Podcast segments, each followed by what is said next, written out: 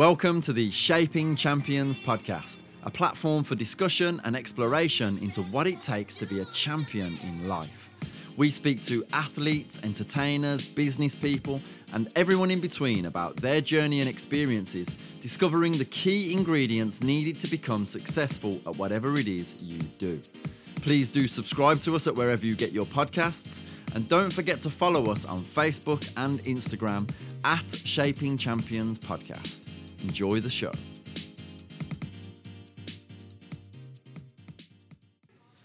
Welcome to the Shaping Champions podcast, where we talk to various professionals across different fields about what it takes to shape present and future champions.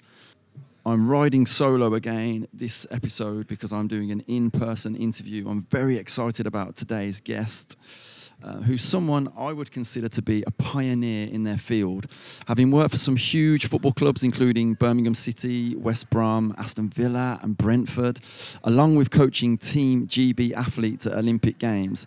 It's safe to say this man is a seasoned professional with considerable expertise. He's also an author and executive business coach. I'd like to welcome to the podcast Tom Bates. How you doing, Tom? Um, very well, Jimmy. Thank you very much. That's one fantastic introduction. So much appreciated. Um, delighted to be with you. Thanks for the invitation. Most welcome. The pleasure is all ours, certainly. So I'd like to start, Tom, with asking you what does it mean to you to be a champion? Yeah, it's a wonderful question, really. Being a champion. Um, I've been thinking about that actually, uh, most recently across different sporting contexts at different levels. Um, of course, you know, if we look at the nuts and bolts of being a champion, you could say that it's about winning gold, finishing first, winning the league, um, succeeding at the highest level of your competition, whatever that may be. But I think for me, the definition of being a champion is slightly different. It's um, much more to do about really being able to reach your your ultimate potential, to be able to express yourself and unleash the very peaks of what you're capable of. Um, not just in sport, but as you know, as a human being. So to go beyond previous levels that you've perhaps thought weren't possible for you, to go from to shift from old self to new self, to attain new levels, to constantly improve technically, tactically, physically, mentally, emotionally, personally, socially, spiritually, and everything that comes with being a fully functioning human being. So I know that's a pretty abstract definition, but really to to unleash everything that you're capable of becoming and everything that you were born to be. That's being a champion. It's an amazing definition uh, and description. Do you think that that's applicable to everybody in life? I think it is because whoever you are, whatever context you're in, whatever sport you play, or in business, or in music, or in art, or in education, um, we're all able to live a life of constant and never ending improvement. And it's not about the outcome for me. This idea of being a champion is less to do with whether you win gold or finish first. Or there's a great friend of mine who is an Olympian now, also, and is an athlete that I work with, who offered me a phrase just recently. Uh, There's nothing so cold as a gold medal. And this is somebody who has been at the very peak of their powers and achieved things that in sport that most others just dream about at the athletic competitive level. So it's interesting, to, it's fascinating to me that he's talking about we really go on a shift somewhere in our lives. Um, we shift from just thinking about, you know, if we just achieve that success, if we just get that gold medal, if we just get that number one spot in the league, if we just can win the cup, if we can just get that amount of money on our bank accounts, if we can just perform in front of this many people in our uh, concert, if I can just get that grade at the end of this exam, then I'll be happy. Then I'll be able to be know what it is to be a champion.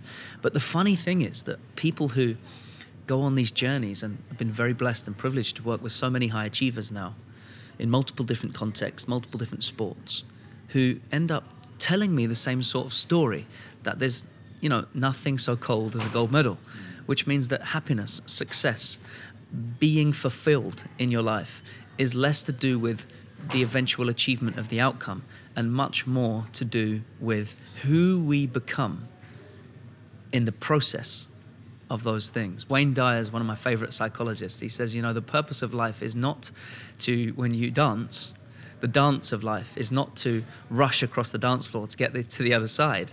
No, the purpose of the dance of life is to enjoy each step, to be fully present in each step on the dance floor of life. And I just love that because there's nothing so cold as a gold medal. What does that really mean? It means that the outcome that we actually perceive will make us happy or fulfilled or be champions is actually not what helps us to be fulfilled. There's great wisdom in that. It's who we become in the process of striving towards the goals that we set for ourselves. Certainly not the first time I've heard that, for sure. And um, I mean, I'm interested, Tom. Have you ever come across anybody who's perhaps learnt that lesson before they've reached that pinnacle or that landmark or that aim, goal, target that they'd set? Or, or is it generally that when they get there, they, it then dawns on them? Very good question because it's different for everyone. There are so many different stories that from the athletes and coaches and teams and managers that I worked with. But I would say that sometimes it's not success that reveals that wisdom to us. Sometimes it's pain, defeat, falling short of what it is that we think is success. Um, because very often, I mean, I remember just personal story working with Aston Villa, first team uh, we get to the Championship playoff final versus Fulham at Wembley. We lose 1 0, um, and therefore have another season in the Championship and have desperately, that's deemed failure for a club that size, right?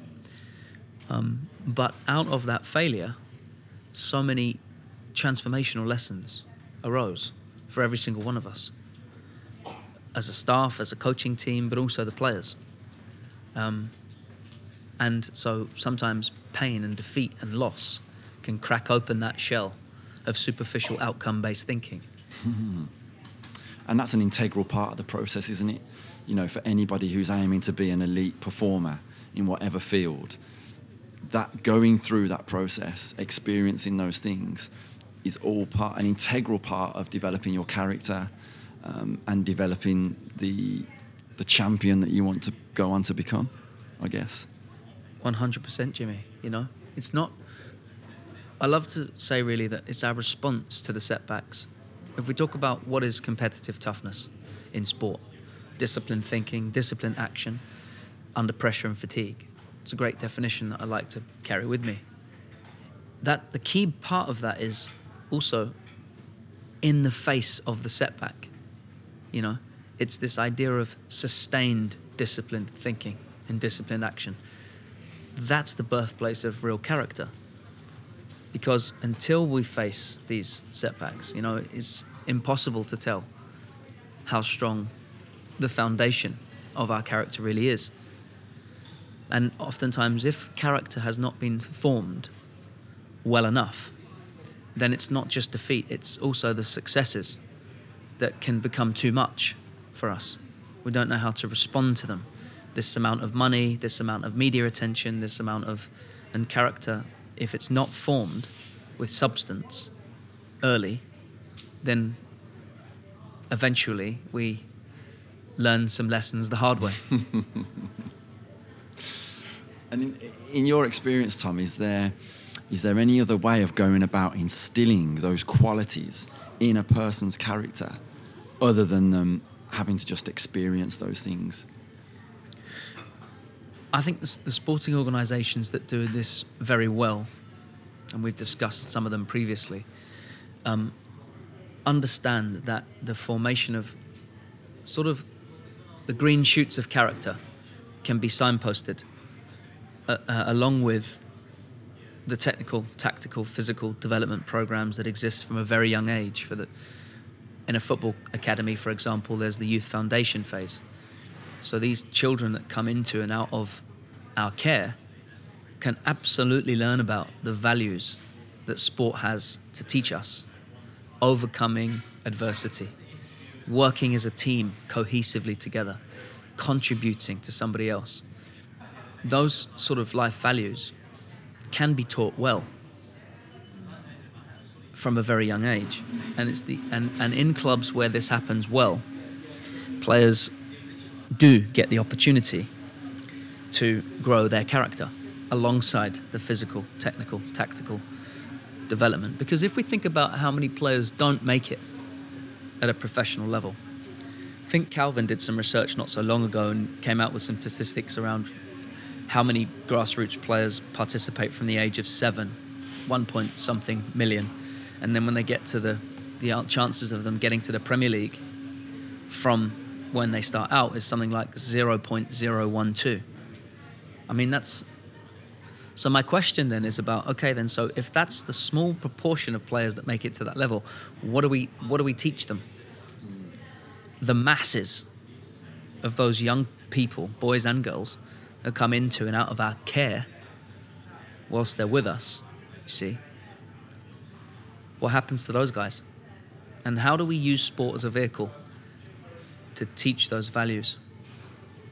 That, in the end, becomes, for me, one of the most, if not the most, important parts of, of working with young people. And you, we, we spoke um, off mic about some of the incredible work you're doing with your foundation. We'll come back to that in a little while. Um, I'm just interested to, to follow on from that last question. So, some of the things you mentioned there around, I mean, overcoming adversity aside, but around sort of like teamwork and how we can help each other, those kind of values, um, you know, they, they seem specifically linked to team sport, perhaps. When it comes to individual athletes, obviously you've worked with some Team GB athletes in um, in very high pressure situations. You know, what are the kind of qualities that you can instill in, in those sports people that are working, you know, on an individual basis um, in what can perhaps be a very lonely space at times, I imagine. Most definitely, especially in individual sports as well. Um, and so my work with those guys at that level is because these athletes are athletes who have, to a degree, um, attain the peak of their potential in sport. And so, specifically, I'm recruited to work with those athletes at that level to help them navigate the competitive arena and the potential pressure um, that can exist at the Olympic Games, at the World Championships, and so to su- help them successfully navigate that mental and emotional landscape to succeed. And that's about helping them to learn and practice mental and emotional training tools, strategies, techniques to self regulate in the arena, which is, you know, all else being equal, mindset defines performance. So if we work backwards and we say, okay, mindset is a vital part of performance at that level, is it possible to train mindset? Can we improve mentally and emotionally? And of course, the answer is yes. So then it's about helping them to practice, learn, and apply these key techniques. And some of them uh, are very simple, you know, things like uh, breath work, being consciously aware of our breathing and the process of visualization. And that's a really interesting one because, you know, for a long time there's been this criticism of techniques like this. Uh, and uh, science has really said, well, come on, then where's the evidence? well, now we're at a really exciting time because we can actually, science has caught up to a degree and can now prove that that process of visualization is a very scientific one, you know? So we can look at the cortical mapping, the neurological pathways, the synapse function, the myelination process. That's what neuroplasticity is, right? The brain changes over time with certain practices in certain environments. So this idea that visualization to the brain is two thirds the same as when we physically perform for real.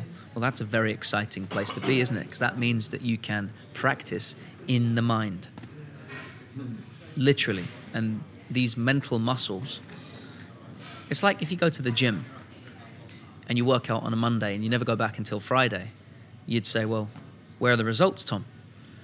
I say, Well, okay, then, Jimmy, did you go Tuesday, Wednesday, Thursday? And you say, Well, no, I didn't. I went Monday and Friday.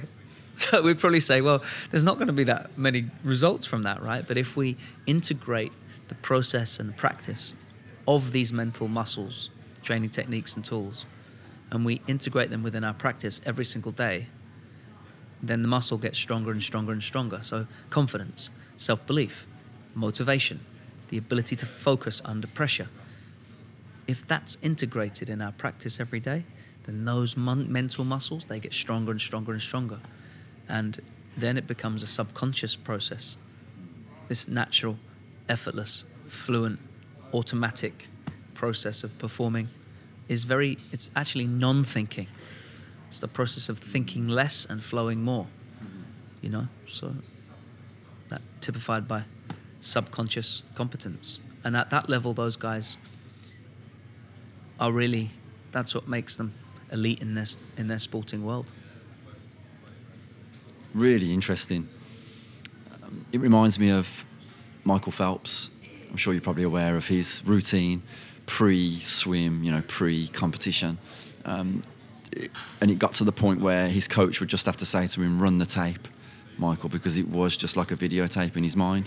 Visual, visualization was such a key, um, integral component of his preparation.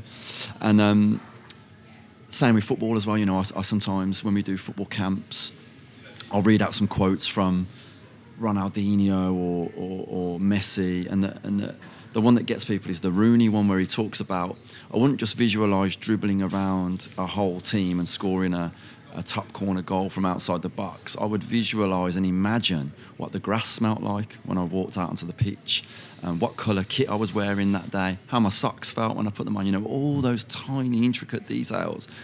And, um, you know, young, young people hear that and they think, what, that's crazy. Why was he doing that? Well, because he wants to put himself in that moment so that when he gets there, it feels like he's been there before. And he's, just playing out something that's already happened almost, you know. Um, fascinating conversation already. I'm getting very excited, folks. Um, but I just want to sort of come back to. So you know, I, I, sort of introduced you there, Tom, but didn't really describe what your kind of primary role is, which is a, a performance psychologist. Am I right? Yeah. Yes. Um, so, you know, you work with elite athletes and, and sporting organisations in that role. Could you give us an insight, uh, give give our audience an insight into what that involves?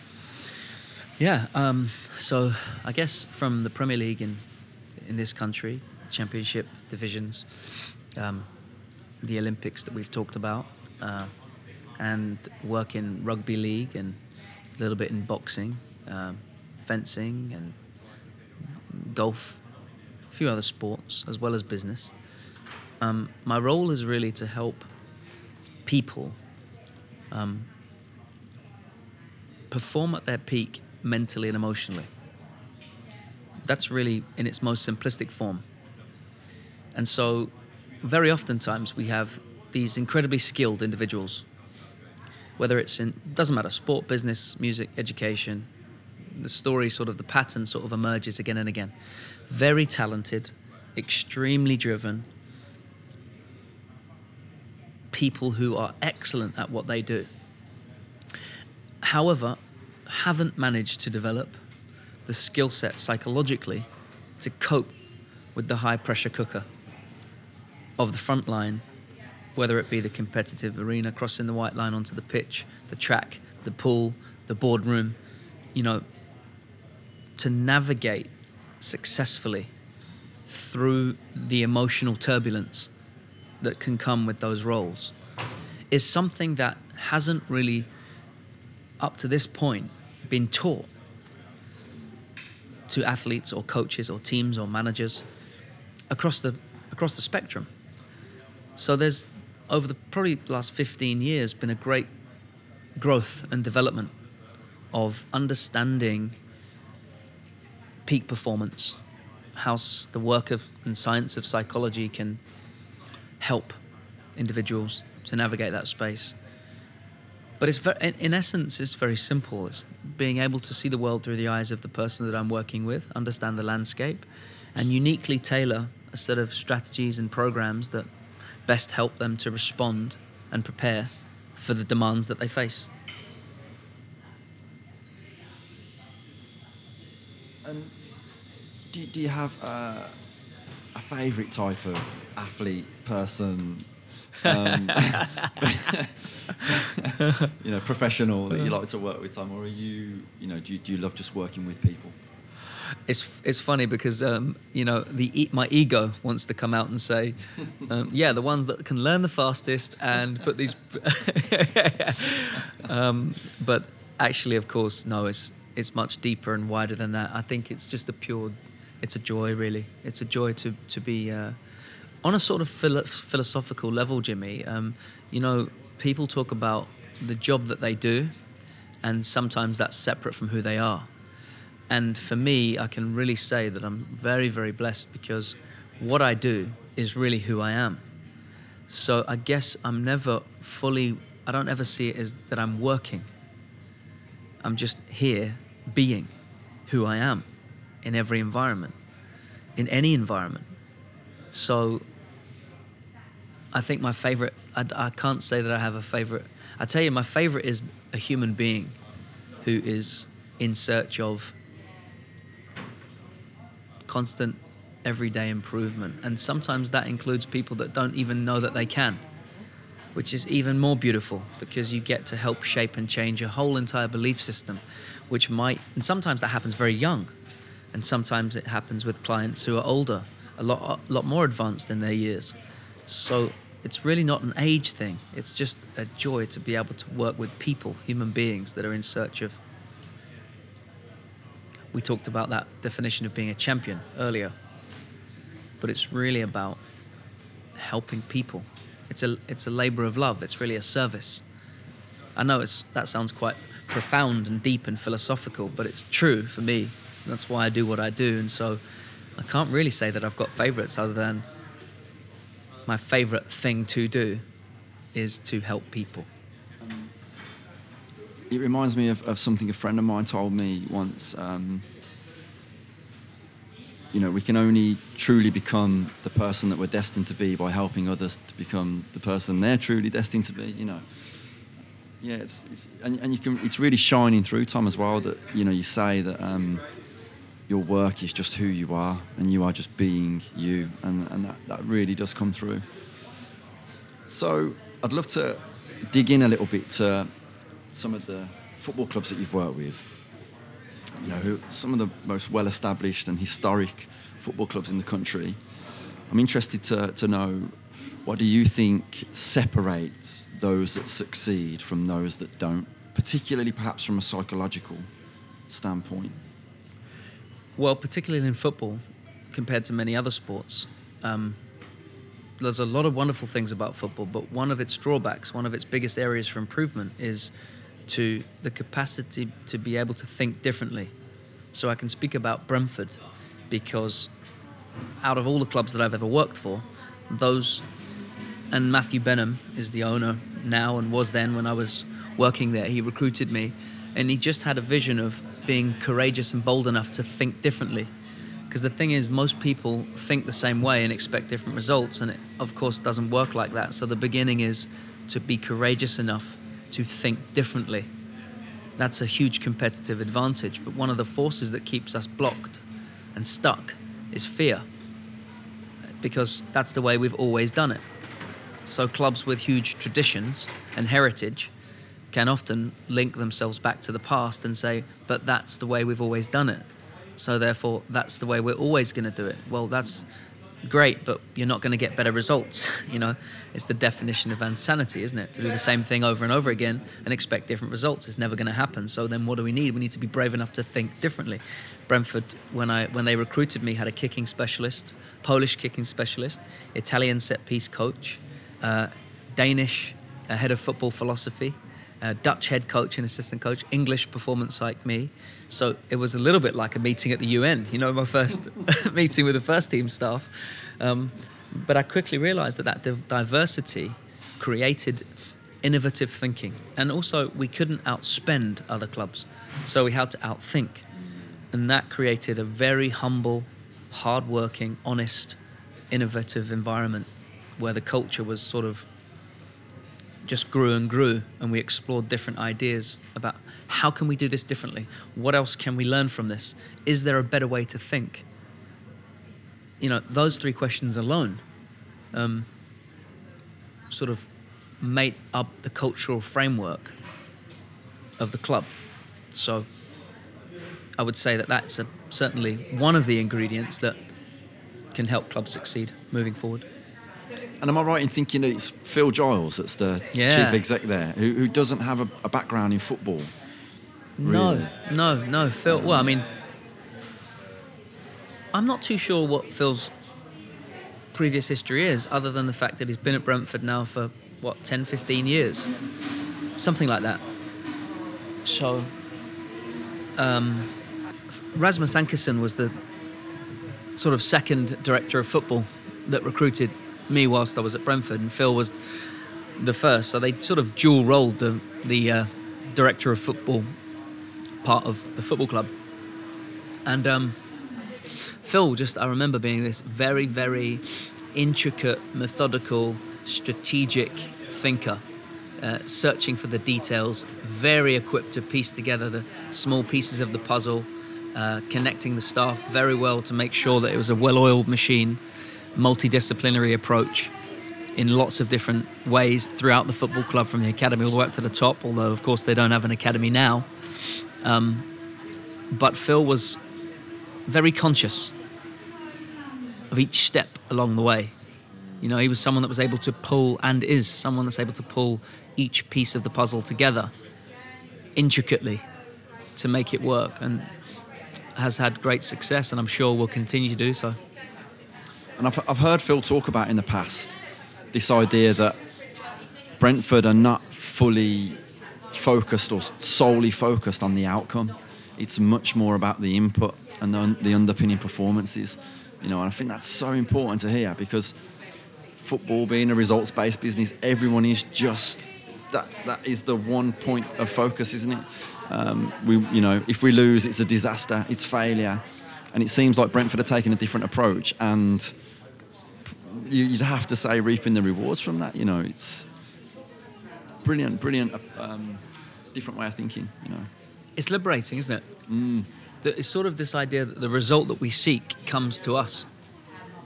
The more that we, you know, are just fascinated in the process every day of becoming better in every way and measuring performance not just on whether we got three points or not, but what about the process? What about the performance goals that we set ourselves? You know, some of those things might include, well, did I, if I'm a striker, for example, let's just take one position. Something that we talked about a lot is what are the what are the key parts of that role? But if the striker doesn't score in a game, traditionally, his or her mood is the result of the outcome. I didn't score, and therefore I'm, I'm unhappy, or I'm disappointed, or fill in the blank of the emotion, right? But if, however, you measure your performance based on how many runs did I make in behind successfully? Did I create the passing channel? How many times did I link with the midfield? How many times did I close down and win the ball back for my team in transition? All of a sudden, tick, tick, tick, tick. Now, now my emotion is very different because scoring a goal is just one part, one piece of the puzzle. But then something else wonderful happens because it liberates me from the pressure and the stress of only thinking I need to score a goal to fulfill my duty for the team. So then you get this freedom that prevails. A sort of psychological liberation takes place, and the player expresses themselves freely because they're no longer imprisoned by the outcome based thinking. And that's when the team starts to, um, with that shared mental model in every position across the football club, then the result just becomes the final piece of the puzzle. You know, the result that we seek seeks us. It comes to us. So, and it seems to be working, you know, they're punching well above their weight and it's great to see. Absolutely, yeah. So, when you work with individual athletes, could you give us an insight, a, a flavour of what are the commonalities that you see amongst athletes, um, perhaps from different uh, different sports, uh, different disciplines, in terms of the techniques that they apply or their preparation? So, commonalities really at the level that I'm working at in sport now is that they all want to win. They're all hugely driven individuals who have made it to a very few perform at that level consistently, week in, week out be that rugby, be that football, be that the Olympic Games. They, they all are hugely driven individuals. So there's a commonality. Probably a difference is that some are motivated by different things. Some are still motivated to achieve the trophy, for example, to a higher proportion than those who may be intrinsically motivated a commonality is though is that whatever your motivation, they are hugely motivated. So the basic premise is there's a real fire and determination and burning drive to consistently get better every day in every way. And do you, do you see that as intrinsic, or do you think that that's something that they've built and developed throughout their journey? Well, it's a fascinating question because, like I said, a difference between them is sometimes it's intrinsic, Sometimes it's extrinsic. Sometimes uh, there are footballers that I work with who are hugely driven by the financial reward at the end of that season or the contract that might be available. And I don't, I'm not here to say whether that's good or bad. I'm just saying that that is part of their drive. Other athletes, however, um, who still get stratospheric financial rewards for their performances, right, are definitely intrinsically driven. And so we see this sort of difference in types of motivation. Um, I would say the more the more enduring motivation is intrinsic because it's less dependent upon the outcome, as we've just talked about with Brentford and it also liberates you from a type of stress associated with only thinking about the outcome or the trophy. Because, you know, I love this phrase in sport it's possible to win even when you lose. And sometimes people look at me and say, What the hell does that mean? That doesn't make sense at all. What are you talking about? You know, I've had players say that to me. we just lost the game. What are you talking about? Well, how can I be a winner? you know, I say, listen, we'll get a coffee in the week and we'll talk about it. but it's possible to lose even when you win. If you flip the coin on that, it's possible to win even when you lose, but it's possible to lose even when you win. I just want to let that sink in for everybody hmm. that hears that. Yeah. I mean, I, yeah, I'm gonna, I'm need to take some time to process that. Coming back to this idea of drive uh, being intrinsic, perhaps for some, where do you think that comes from, Tom? Where does it start? I mean, I know it's a big question. It's a great question. I think, for most part, um, it starts very early in our childhood. Um, it's a question that I think about quite a lot because there is this idea that if you are born into an environment with certain parents or in a certain environment with coaches or you're part of a team early on, then that environment ends up being the thing that produces you as a winner. And of course, it'd be very easy to come to that conclusion because we think that we're products of our environments, and to a degree, that's true. But if you look at the biographical histories of any elite sporting performer, you'll see that they come from all different types of backgrounds. Some who are born into wealthy families, some who are born into families with absolutely nothing, single parents, different geographical locations, different access to sporting facilities. Sometimes have everything, sometimes have nothing. And all the way on that continuum, there's athletes dotted around different places. So, so then we have to say, well, actually, it's not about the environment or the people or the um, situations that we're around so much as it is something that's inside of the person. Because if you study a sample of children from one environment, they'll show you all different types of success if you want to measure it in terms of sporting success, right? So then we say, but they all came from the same environment. So why did that academy, for example, not produce as many players as they did, maybe there's one, right, in one group. So we say, okay, so why were there not 12? Because they were all in the same environment. So then we say, then it can't be the environment. It must be something inside the individual. You see? I think when I say it starts very early, a child becomes, gains a sense of self, independence, very early on. Um, there's a sense of knowing who I am, you know, where I want to go in my life. I'm speaking just now just about myself. I come from a working class family, first in my family to go to university um, ever. Uh, I don't say that to impress anyone. Um, I say that just to make a, a, a frame of reference. So here's this child that grows up with a frame of reference that with no one around him who has gone on academically, let's just say, first of all. But there's something, there was something else inside me saying, I want to do this. This is part of me. There's a curiosity here. I'm listening to that inner voice. I'm curious. I'm, I want to follow that with passion. And I, it's not about knowing where it's going to take you either.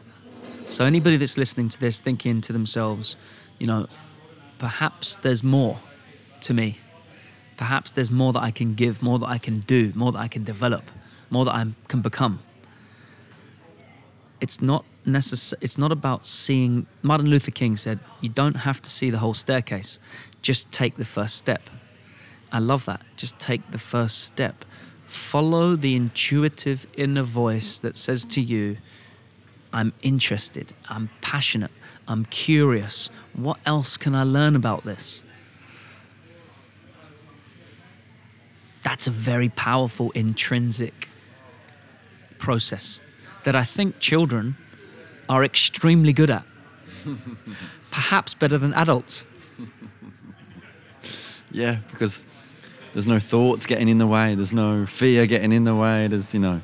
Yeah, I think we're, you know, we're touching on some profound stuff here in some ways. And I know you're a religious person as well, Tom, and I, you know I'm very spiritual myself. Um, and I think that we could we could perhaps spend all day talking about the external forces that are, are at work here. And I think you know what you've shared so far is uh, is going to be really impactful for a lot of people listening. So you know, I just want to extend my thanks at this point. We've got to talk about the Sheffield Wednesday playoff wow. game, you know, because I know you were involved. Um, so I'd love to, to hear all about it, you know, as much as you're able to tell us.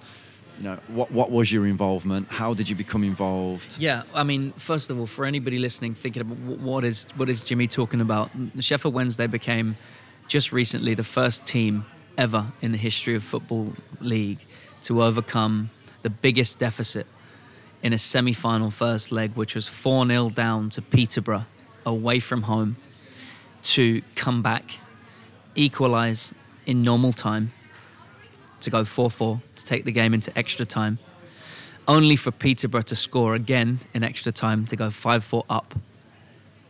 And then, in the depths of the last throes of the game, Sheffield Wednesday equalise again to take it 5 5 before we eventually go and win on penalties at Hillsborough to get to Wembley and beat Barnsley 1 0 in the, cha- in the, the uh, playoff final. to get to, to the championship. So my involvement in that process was actually um, an extremely privileged one because I'd been working with the team for the last 18 months actually, um, on and off as a consultant, working with the first team and the players and the manager and the coaching staff. So um, m- my relationship with Sheffield Wednesday is quite a special one. You know, um, it's the first time ever at any of the clubs that I've been at that so many of the fans have reached out to me personally to just say thank you um, across the social channels and emails and um, so I just want to say thank you to anyone that's associated with Sheffield Wednesday Football Club. The fans are a tremendous, tremendous force, and um, it's a special club. It really is. Um, the, the players take all the credit because they're the ones that performed and, and did it. But my involvement really was to to believe, be a belief partner, a belief partner to the players, a belief partner to the to the manager, to lead sessions with the players, both in squad and one to one, to train the penalties when we were 4 0 down from the very first day that we were back in training. So we set up the penalty shootout, and one of the players, who will remain nameless at this stage, on Monday says to me, why on earth are we practicing? Well, actually, there's a few beeps in there, so I can't actually say what he said, but why on earth are we practicing penalties on a Monday? We're 4 0 down. Uh, and then on Tuesday, we practiced the penalties again. And he said, You know, I still don't see the point of this, but I'll give it a go. Wednesday comes, and all right, listen, I'll do this and I'll focus properly now. But I'm still not sure about it. Thursday comes. No, I can understand now why, why, we're, why we're doing this Friday. Tom, I'm so glad that we've practiced these penalties every single day. but even the structure, you know, I can share with you some things. We set up the speakers um, to replicate the crowd noise. We had members of staff and academy players stand behind the goals. We had five players in each team at stand in the centre circle. We had a referee only in the penalty area, and we did a lot of work on controlling the clock and controlling ourselves and controlling that moment, controlling your emotional state via breathing or self-talk or owning your process mentally and emotionally to perform in that moment. So when it went to penalties, believe it or not, Jimmy, I was I actually knew we'd win because the players that were selected right at the end were the players that had succeeded and taken control of their own process Monday, Tuesday, Wednesday, Thursday, Friday. So I knew that we'd prepared for everything. And that's one of the things about elite performance. You can't have elite performance. You can't have excellence in performance without excellence in preparation. So the whole club, driven by the manager, Darren Moore, who again was courageous enough to think differently and to prepare in detail and to empower and instill a belief in everyone that it's possible. And that's the great thing about the game because we live in a world, largely speaking, especially in modern day society anyway, that has to see before they believe. And not only that, but we want instant gratification. We're in a TikTok society. If it's not, if I don't get the gem or the wisdom in three seconds, then I'm out. But that's not what learning is. That's what. That's not what development is. That's not what we're designed for. Um, and that's not how success happens. Um, it's a constant, everyday building of confidence and responding to the setbacks that's sport, but that's also life. So the manager drove belief. I was a belief partner, really an extension of his voice and his values and the culture. With Barry Bannan, the captain, who I have to say is one of the best leaders on the pitch in a club I've ever worked with because he was, again, one of the cultural architects, a belief partner in the dressing room to transfer the message to everyone else. And essentially, by the time we got to Hillsborough, there wasn't a single player in that dressing room who didn't believe that it, it wasn't possible. We were full of belief. Every single player, every single staff member fully believed and had prepared solidly for performance. So, but when we scored the first goal in the opening 13 minutes, we knew that that was part of the game plan. To be 2 0 up at half time was very much part of our game plan, breaking the game down into segments of time. So third goal goes in, and that's in the time frame that we set out, and everybody's like, okay, so this is part of the plan. This was always going to happen. This is what we planned for. This is what we prepared for. We're right where we need to be. So we're playing with composure and confidence. It was all unfolding as you'd imagined, essentially. Absolutely.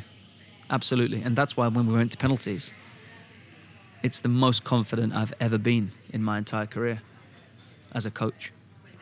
Because, I mean, if you study them back and you watch the whole entire process of the body language of our players compared to theirs, is just remarkable difference. How we're standing, even in the center circle, how connected the players are, how upright they are, how full of confidence and belief. It's like this is this is exactly what we planned for.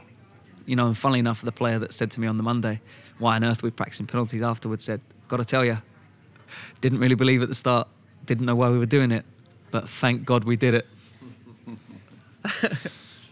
brilliant, absolutely brilliant. And listen, Tom, thanks a lot for doing my job for me by informing our audience exactly what I was going on about when I just said, right, the Sheffield Wednesday thing. Can you just tell us about that? Um, but yeah, I mean, what a remarkable game, what a remarkable turnaround. Just absolutely incredible. Really interested. I mean, you, you, you sort of outlined that, that one particular player who perhaps wasn't buying in from the start, but were the rest of the team in general, were they buying in from, from the outset? Um, and and also, you know, did, did you have a did you just have a real gut feeling that that Sheffield Wednesday were going to do it even after that first leg? Yeah, I have to say I did, and um, one of the one of the um, catalysts of that was having a conversation with the manager very very early the next day in the morning, and also the captain on the phone very early the next morning because they were driven to understand exactly what happened the night before. Because we can't just say, oh, okay, it's just we're just going to believe now that it's possible. No, we have to understand and process what happened and why did it happen. And the conclusion of that reflection was, well, they didn't actually do anything special. We beat ourselves last night. We're the ones that gave the game to them because we did this, this, and this. So, therefore, we're in control to do that differently. If we do that differently, when we do that differently, the outcome will be completely different. So, that's a very grounded, empowering place to start. And then the critical thing is that when you've got the two leaders, the manager and the captain, who both heavily um, buy into this type of work, then you reach a tipping point. You, you sort of there's a leverage that gets created to transfer that message to the dressing room and to the rest of the staff. It's very difficult for someone in my position to do that from the bottom upwards, to try to have to convince the leaders. Um, that's why wherever I work now, I'm, I work because the leaders themselves recruit me into the position that I'm in. So, one of the things that really helps is understanding exactly what happened the night before, understanding what we need to do to put in place to do that differently next time, and then understanding that we need to invest in the preparation required to do these things properly and be brave enough to dare to believe that it's possible. And why not? There were so many people that said it couldn't be done. So we studied lots of different sporting teams, military situations, and we shared that with the team. This was another situation where so many people said it couldn't be done. The naysayers, you know? There's a wonderful clip, actually, it's on my Instagram, of um, I think it's Don Goodman from Sky responding live when the fourth goal goes in at Peterborough. And the question the other commentator asked him is, is it, is it now over? And I think Don says something like, um, 3 0 was a mountain, but 4 0 is a mountain that will be insurmountable. and then the Sheffield Wednesday media boys have put that together, you know, and then clipped up all the four goals that we score at Hillsborough. And then there's a wonderful part. The commentator says, This is a playoff miracle. You know, and to be honest, faith also played a big part. At the center of that was our faith. There's a number of um, Christians at the club. And so we, you know, we didn't just work, but also prayed. And faith was in the center of what we did. So just a real joy to be a part of and, and see the boys succeed. I thought it was going to go to penalties again at Wembley. I was five seconds away from doing my job and helping to select the five kick takers. And then, of course, Gregors crosses it with five seconds to go, and Josh Windass, Windass heads the ball home, and the rest is history. Yeah, But what a goal in the final there. Delighted for the just, Uh, just an incredible story, game, uh, moment in sport in history, you know. And, and what a privilege to say that you were a part of that. Absolutely. So, com- coming towards the end of the, the podcast now, Tom, just want to uh, wrap up with a couple of key questions. So, a lot of my work now is around character development. You know, I'm heavily invested in that, and I'm interested to, to hear from you. What would you say are the key characteristics that athletes and high performing people must like need to have in place in order to perform at an elite level? So, a couple spring to mind straight away as a priority. Um, thinking about those that I currently work with and drawing patterns. One of them is this capacity to want to consistently, constantly learn and improve.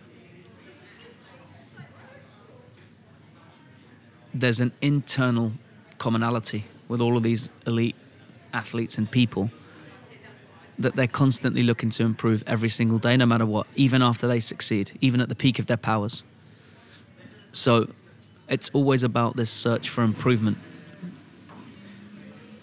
The second one is that when we're speaking about character, I think it's very important from an early age to be exposed to a number of different environments, which, some which you're going to win lots, some which you're going to lose some you're going to succeed and thrive, and others will be extremely challenging. Um, in a football context, that's probably like you know playing up an age group, and it's going to be more physical for you. An under 11s player playing an under 13s game, for example. Or it could be that you play down an age group and you get tremendous success as part of your development because you're on the ball all the time. Or so this idea of navigating and being exposed to a number of different environments where you're going to win and lose. In in quote in quotes, win and lose. You know, outcome of the game, for example.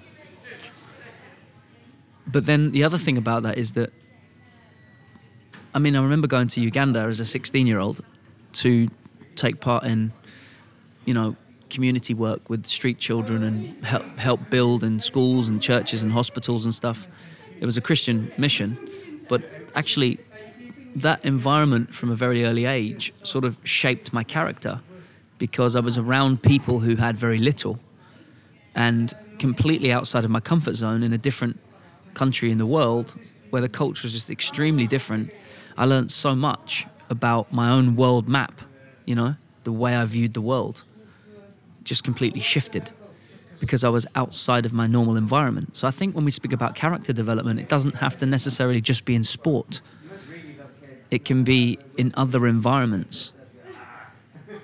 And that helps to shape the character of the person, the personality, our perspective, our perception of who we are and what this, you know, where our place is. And it also gave me a good understanding of how richly blessed I was because of the extreme luxuries that I've got, really, in the West here compared to what I saw out there.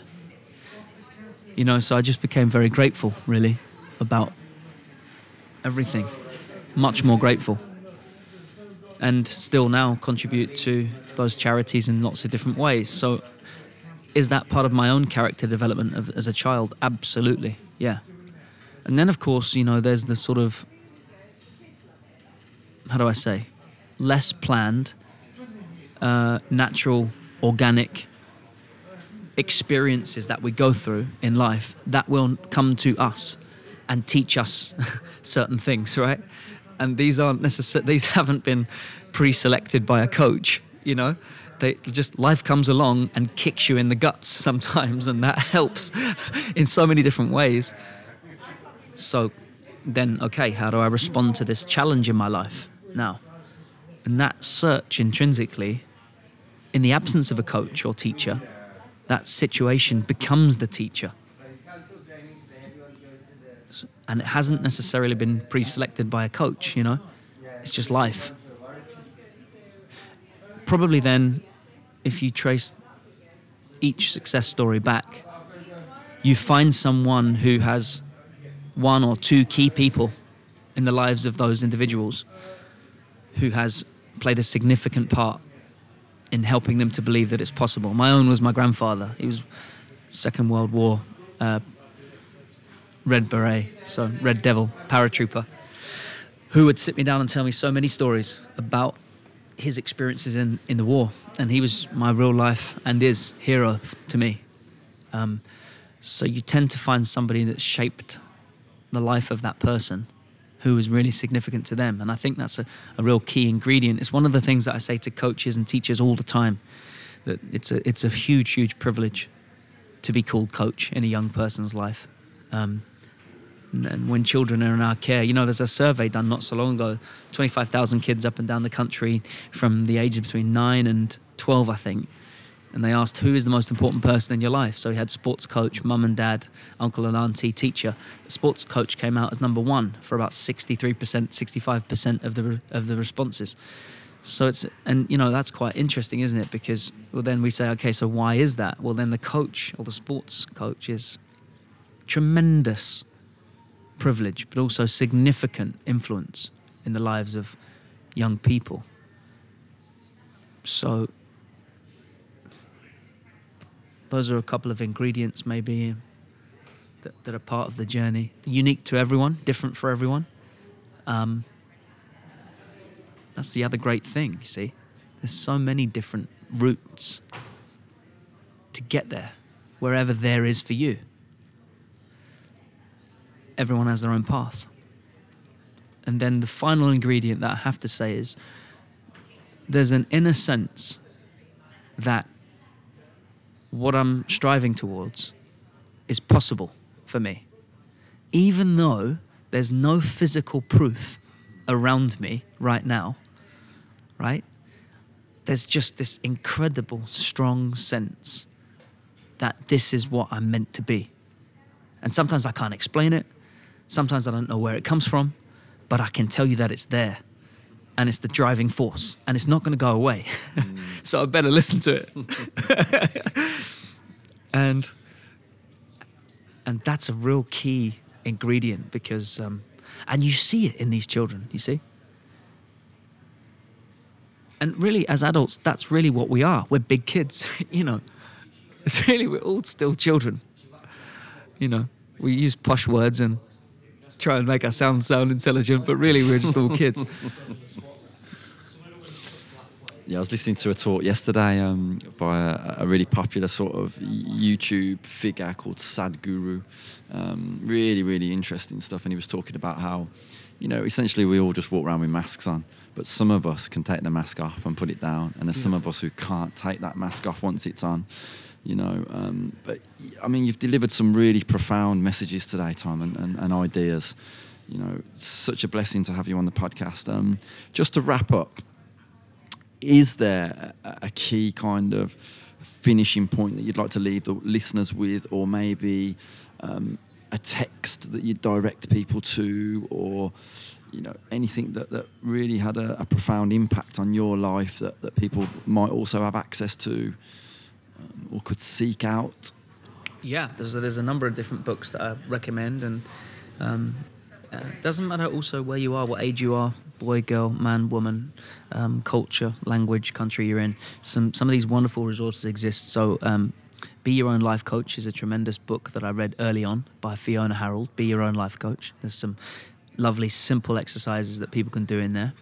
Um, another one, but a book that changes lives by Dan Millman. Um, it's called Way of the Peaceful Warrior. Way of the Peaceful Warrior by Dan Millman. Um, Stillness Speaks by Eckhart Tolle is a wonderful it's a wonderful book. I mean, I could go on and on and on with so many different resources um, because there are just so many great teachers uh, and, and resources that are out there. But I think the one thing that I would say is probably to finish on is to steal a phrase from from Goethe. Um, uh, boldness possesses magic. Begin it now. Boldness possesses magic. Begin it now. Theodore Roosevelt said, um, "The future belongs to those who believe." in the beauty of their dreams. The future belongs to those who believe in the beauty of their dreams. So when you're bold and you believe in the power of your dream, every single day, no matter what, despite there being no physical evidence of that being possible, when you stay true to the power of that internal voice, it's inevitable that you will eventually manifest that dream. Continue to listen to that voice, continue to believe, continue to work on your dream, even if and especially when it's difficult. And one day you're going to wake up and your dream will have come to you. Beautiful. Absolutely beautiful. And Tom, where can people follow you, find you, tune into what you're doing, contact you, and don't forget to tell us about your own book. yeah, all the socials. I'm out there. You'll find me. Um, and uh, the book is called The Future Coach, available on Amazon. So it's been a real pleasure. Tom, the pleasure's all ours. Thank you so much.